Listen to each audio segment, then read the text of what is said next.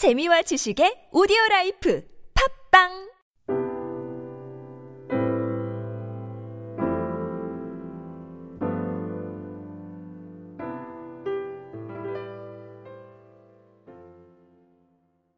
에, 이 바울의 삶 속에서 아주 독특한 어, 사역관, 신앙관이 있, 다고 하면 바울은 늘 어, 자신의 생애를 예수님의 고난과 연결시켰습니다. 그래서 바울이 예수님을 만나기 전에는 예수님을 만나는 사람들을 핍박하고 또 감옥에 가는, 가두는 일을 자행했습니다. 그런데 예수를 만나고는 바울 자신이 감옥에 갇히는 사람이 되었습니다.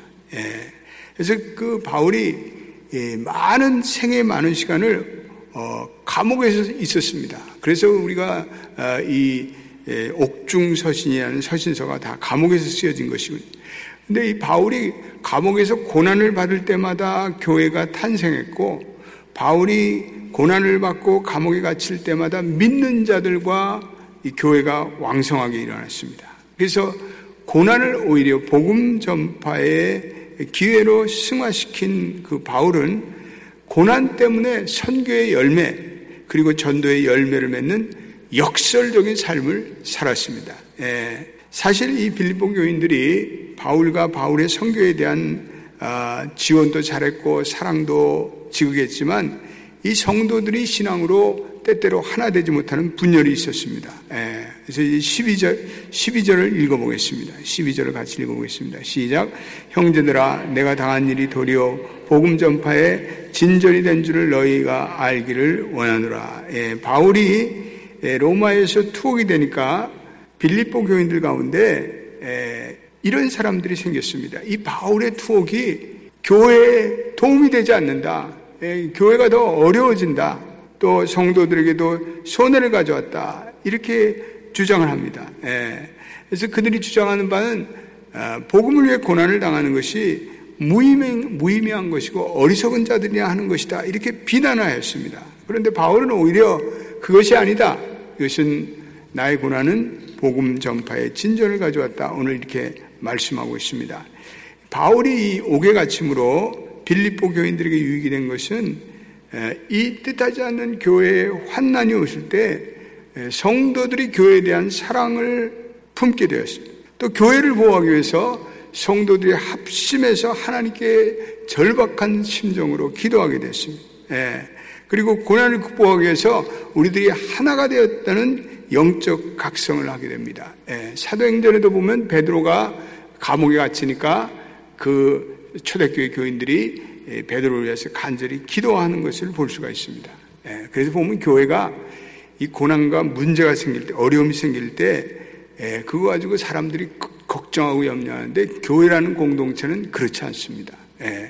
교회에 어려움이 오고 고난이 올수록 성도들이 오히려 어, 그것 때문에 더 막 일어나서 기도하고 또 깨어서 기도하고 또 심지어는 기도도 하지 않던 성도들이 나와서 교회를 위해서 기도하고 그런 역설적인 것을 볼 수가 있습니다. 우리 인생도 마찬가지죠. 우리가 때때로 원치 않는 고난을 당하고 또 질병으로 고통을 당하고 경제적으로 고통을 당하고 배신을 당하여 고통을 당하든지 우리가 결국은 이 고난이 결국 우리로 하여금 진정한 하나님의 사람으로 우리를 만들어 갑니다. 예. 그래서 아무런 문제 없는 형통의 시간을 통해서 하나님의 사람이 되는 법은 결코 없습니다. 교회가 무슨 평안하면 아무런 문제가 없으면 교회가 붕할 것 같은데 절대로 그렇지 않습니다. 예. 그래서 고난은 하나님의 자녀들에게 하나님의 교회에게 주는 최대의 선물임을 믿게 되시기를 주의 이름으로 축원드립니다. 예. 그래서 바울은 고난을 통해서 하나님이 역사하심을 보았습니다. 예. 그래서 그 자신은 고난을 통해서 자신이 점점 점점 복음에 예, 더욱더 열정적인 것을 보았습니다. 저도 어려움이 오면 힘들죠. 예, 근데 예, 바울도 고난으로 점천된 삶을 살면서 복음을 전했습니다. 그래서 복음과 고난은 이게 동전의 양면과 같습니다. 복음과 고난이 같이 갑니다. 그래서 복음은 우리의 죄인들을 위해서 예수 그리스도께서 십자가에서 많은 고난과 형극을 치렀다는 것이 복음 아닙니까? 예. 그래서 십자가가 복음의 절정이며 또 우리가 십자가를 전하고자 하는 사람들은 고난을 겪어야. 고난을 겪어야 돼. 예.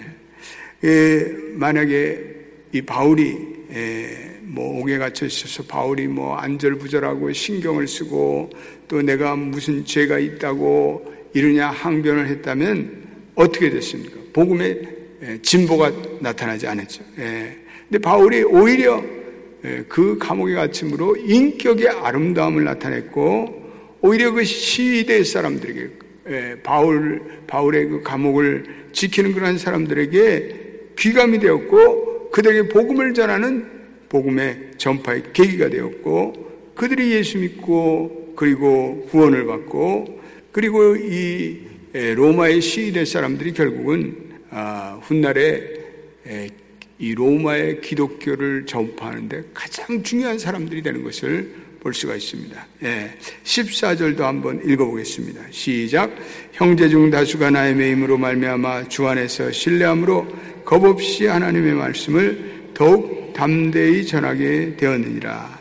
이제 감옥에서 어떤 감옥에서의 영향력에서 벗어나서 이 영향력이 밖까지 번져나갔다는 거죠. 그래서 바울이 옥에 갇히자 복음을 전하는 그 빌립보 교인들이나 그 주변의 사람들이 예, 기세가 위축되거나 또 지하로 숨어 있을 가능성이 있는데 그렇지 않고 오히려 바울이 예, 그 감옥에서 복음을 담대히 전하니까 그리고 온 시대 사람들이 구원을 받았다니까 힘을 내서 복음을 증거하는 거예요. 예, 그래서 고난 가운데 복음을 증거하면 성도들이 숨는 것이 아니라 오히려 마음이 뜨거워지고 복음이 아주 뜨겁게 확장되는 그런 놀라운 신비의 능력이 있습니다. 예, 바울이 복음을 전하다가 감옥에 갇혔다. 그랬더니 그 얘기가 들리니까 복음을 위해서 성도들이 벌떼같이 일어나는 거예요. 예, 최근에 예, 중국의 절강성 지역에 예, 교회 십자가가 1,500개가 내려지는 일이 있었어요. 또 그 십자가가 훼손이 됐습니다. 이게 문화혁명에도 이러한 일이 없었던 일이 최근에 이 중국의 절강성이라는 지역에서 나타나고 있습니다. 그랬더니 성도들이 우리는 십자가를 내릴 때마다 더 많은 십자가를 세우겠다. 아, 이렇게 막 일어나는. 또 심지어는 어, 중국의 성도들이 앞으로는 우리는 십자가로 된 무늬로 된 옷을 입고 다니겠다. 그러면서 이 절강성의 성도들이 교회 지도자들이 모여서 더욱더 복음을 위해서 헌신하고 이 이러한 그 중국 당국의 이런 어리석은 처, 처, 처, 이런 처사에 대해서 항변하고 또 시위를 하고 그러고 있습니다. 그러니까 이 중국의 공산당 당국이 어리석은 사람들이에요. 예, 기독교를 핍박하면 기독교가 사라지고 십자가를 떼면 십자가 줄어들 거라고 생각하는데 절대 그렇지 않습니다. 예, 오히려 그럴수록 고난이 오면 올수록 기독교는 더욱더 부흥하고 더욱더 교인들이 믿음으로 새로워지고 더욱더 십자가가 절강성 지역에 더욱더 많이 세워질 줄로 믿습니다. 예. 바울은 예, 오늘 본문에서 예, 어떤 사람들이 바울이 복음을 전하는 동기가 투기와 분쟁으로 복음을 전했다. 질투와 시기심으로 복음을 전했다. 이렇게 얘기를 하고 착한 뜻으로 복음을 전했다. 이렇게 얘기를 하는데 그렇게 잘못된 얘기를 전하는 그 사람을 정죄하지 않고 17절에 이렇게 얘기합니다. 17절도 한번 보겠습니다. 시작. 그들은 나의 매임에 괴로움을 더하게 할 줄로 생각하여 순수하지 못하게 다툼으로 그리스도를 전파하느니라. 예. 바울은 그런 사람들도 정죄하지 않고 그들의 동기는 불순했지만 예. 그리스도가 전해졌다는 거죠. 그리스도가 전해졌다는 거죠. 그래서 어떤 방법이 되든지 복음이 전해지는 것이 더 중요한 것이 아니냐. 예, 이렇게 바울은 예, 그것을 넓게 관용했습니다. 그래서 18절 우리 한번 읽어보겠습니다. 18절 시작. 그러면 무엇이냐? 거칠애로 하나 참으로 하나 무슨 방법으로 하든지 전파되는 것은 그리스도니 이로써 나는 기뻐하고 또한 기뻐하느니라. 예. 사도 바울의 목표는 단 한 가지. 그건 복음이 전파되는 거예요. 예. 그래서 복음이 전파되면 되는 것이 아니냐. 에, 그러므로 에, 바울은 자기의 무슨 이름이나 reputation이나 자기의 명, 명예나 이런 것이 중요한 것이 아니라 아, 그 자기의 안락과 체면과 신분과 그리고 자기의 얼굴 이런 것에는 관심이 없었어요. 그리고 바울은 오로지 복음이 전파되는 것에만 관심이 있었습니다. 예, 그러니까 하나님께서 바울을 크게 사용하시고 바울에게 능력을 주시고 예, 그래서 우리가 어떤 오해를 받든지 어떤 우리가 때때로 그것 때문에 복음을 전파하는 일 때문에 낙심된 일이 있더라도 우리는 그 복음을 위해서 바울 같은 심정으로 전도의 기회, 복음의 전파의 기회로 삼으시는 여러분 되시기를 축원합니다. 예. 오늘 보니까 바울은 복음 증거가 나의 사명이다. 예. 그래서 어떠한 처지인지 복음만 전파된다면 그것이 기쁨이다. 예. 복음을 전하다 보면 바울은 능력을 느꼈습니다. 예. 그래서 그것으로 능, 능력을 느껴서 그것으로 견뎌요. 예. 우리가 생각하기에는 바울이 불행한 처지에 있다, 감옥에 있다 이렇게 생각하지만 예, 감옥에서 바울은 행복하게 있습니다. 예, 복음의 능력이죠. 예. 그리고 바울은 그리스도가 존귀하게 여기는 일이라면 자기는 무슨 손해를 봐도 나는 I don't care. 상관없다. 기뻐하겠다. 주님을 위한 헌신, 복음을 위한 헌신이 무엇인지를 그는 진정으로 알고 있습니다. 이게 은혜 받은 자의 증거는 바로 그거죠. 그래서 복음이 전파되고 또 그 복음이 전파됨으로 성령의 충만의 능력을 깨닫고 거기에 기쁨이 있고 그래서 우리가 성령이 충만해서 은혜가 충만해 우리가 복음을 잘 전할 수가 있습니다. 오늘 19절로부터 21절에 바울은 죽음을 넘어서라도 나는 오늘 복음을 전파하는 것에 대해서 말씀하고 있습니다. 오늘 19절 중요한 말씀입니다. 같이 읽어보겠습니다. 시작. 이것이 너의 강구와 예수 그리스도의 성령의 도우심으로 나를 구원에 이르게 할 줄 아는 거로. 네, 여기 보십시오. 오늘 보니까 바울이 나의 이러한 복음의 전파는 너희들이 나를 위해서 기도해주고 그리고 그리스도의 성령의 역사로 내가 이렇게 구원을 복음을 전파한다. 이렇게 바울은 자신이 이 모든 복음의 사역을 한다고 절대 표현하지 않습니다. 아마 바울이 바울이 전한 복음이 이렇게 수많은 지구상의 크리스천들이 탄생하고 복음이 땅 끝까지 전하는 것을 훗날에 알았으면 얼마나 감격했겠어요. 근데 바울은 그 당시에도 복음이 전파되는 것을 보면서 내가 했다 그런 법이 없고 자기는 죄수 중에 죄수다. 예. 우리가 어떠한 힘이 있어도 하나님을 떠나서는 이 하나님의 사역은 할 수가 없어요. 예. 교회, 교회 부흥도 마찬가지. 교회도 아무리 교회가 무슨 뭐 능력 있는 목회자가 있고 무슨 평신도 지도자들이 있어도 성령의 도우심과 끊임없이 교회 부흥을 위해서 기도하는 이 기도의 성도들이 없이는 교회는 절대 부흥될 수 없어요. 웃기는 얘기야. 뭐. 자기가 부흥을 시켰나? 예? 누군가 그 교회를 위해서 눈물 뿌려 기도하는 무명의 성도들의 기도가 있어서 교회가 부흥된 거지 뭐 똑똑한 목사 때문에 똑똑한 장로 때문에 교회가 부흥되는 건 절대로 아니에요. 우리 정신 차려야 돼. 그래서 교회는 이렇게 교회를 위해서 기도하고 간구하고 그런 성도들의 기도 때문에 교회가 부흥되는 줄로 믿게 되시길 바랍니다. 그래서 교회는 반드시 성령의 도심과 그리고 이를 위해서 끊임없이 중보하는 성도들의 기도가 있어야 그게 교회 부흥의 비결이에요. 예. 오늘날 이민교회들이 그렇게 큰 교회들이 왜 문제가 생기고 싸우고 그냥 저렇게 박살이 나고 그러는 기도하지 않기 때문에 어느 날부터 기도를 안 해, 교회가. 기도하지 않고. 다 자기가 잘났다고 그러는 거야.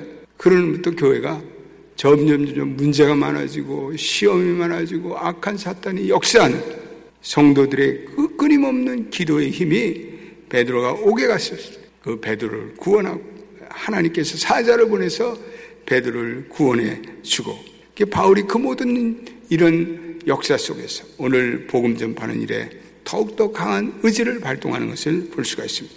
21절, 20, 20절, 21절 마지막 읽고 우리 기도하겠습니다. 시작. 나의 간절한 기대와 소망을 따라 아무 일에든지 부끄러워하지 아니하고 지금도 전과 같이 온전히 담대하여 살든지 죽든지 내 몸에서 그리스도가 존귀하게 되게 하려 합니다. 이는 내가 사는 것이 그리스도니 죽는 것도 유익함이라. 예, 내가 살든지 죽든지 그리스도만이 존귀하게 되기를 원합니다. 하나님 나를 하나님이 기뻐하시는 산제서로 드립니다. 죽어도 영광의 제물이 되기를 원합니다. 예, 삶과 죽음을 뛰어넘는 복음의 영광을 위해 사는 사도 바울의 이 결단 우리 오늘 이 아침에 새벽에 우리 모든 성도들의 결단이 되시기를 주님의 이름으로 축원드립니다. 기도하겠습니다. 하나님 우리의 삶의 모든 초점과 목적은 복음 전파입니다. 오늘 바울은 형제들아 나의 당한 일이 오히려 복음 전파의 진전이 된 줄을 너희가 알기를 원하노라 라고 말씀하고 있습니다. 로마에 투옥된 일이 오히려 복음 전파의 진전이 됐다고 말씀하고 있습니다.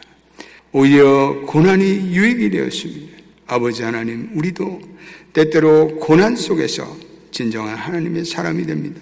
때때로 교회도 어려움 속에서 진정한 성도들의 기도가 터져 나옵니다. 주님, 우리가 고난을 두려워하지 않고 고난을 오히려 복음 전파의 기회로 승화할 수 있는 저희들이 되기를 원합니다. 바울 오늘도 겸손히 이 모든 복음의 진보가 성도들의 강구와 그리스도 안에 성령의 도우심으로 이루어졌다고 그런 겸손해 합니다. 주여 저희 연합교회는 성도들의 기도가 끊임없이 드려지는 교회가 되기를 원합니다. 예수 그리스도 안에서 성령의 놀라운 역사가 이 교회를 이끌어가기를 원합니다. 그래야 아버지 하나님, 내가 살든지 죽든지 내 몸에서 그리스도가 존귀케 되기를 원한다는 그러한 성도들의 그러한 간절한 헌신과 담대한 고백들이 많아지는 연합교회가 되게 하여 주옵소서. 내가 사는 것이 그리스도니 죽는 것도 유익함이라는 말씀이 오늘 우리의 결단의 말씀이 되기를 원합니다. 우리 이 시간에 합심해서 한번 간절히 기도할 주여 오늘도 주의 교회를 위해서 기도하고 오늘도 내가 받는 이 고난이 복음 전진에 위한 복음 진전을 위한 복음의 기회가 되게 도와 주시옵소서. 우리 한번 주여 외치고 기도하겠습니다. 주여 아버지 오늘도 아버지 우리의 삶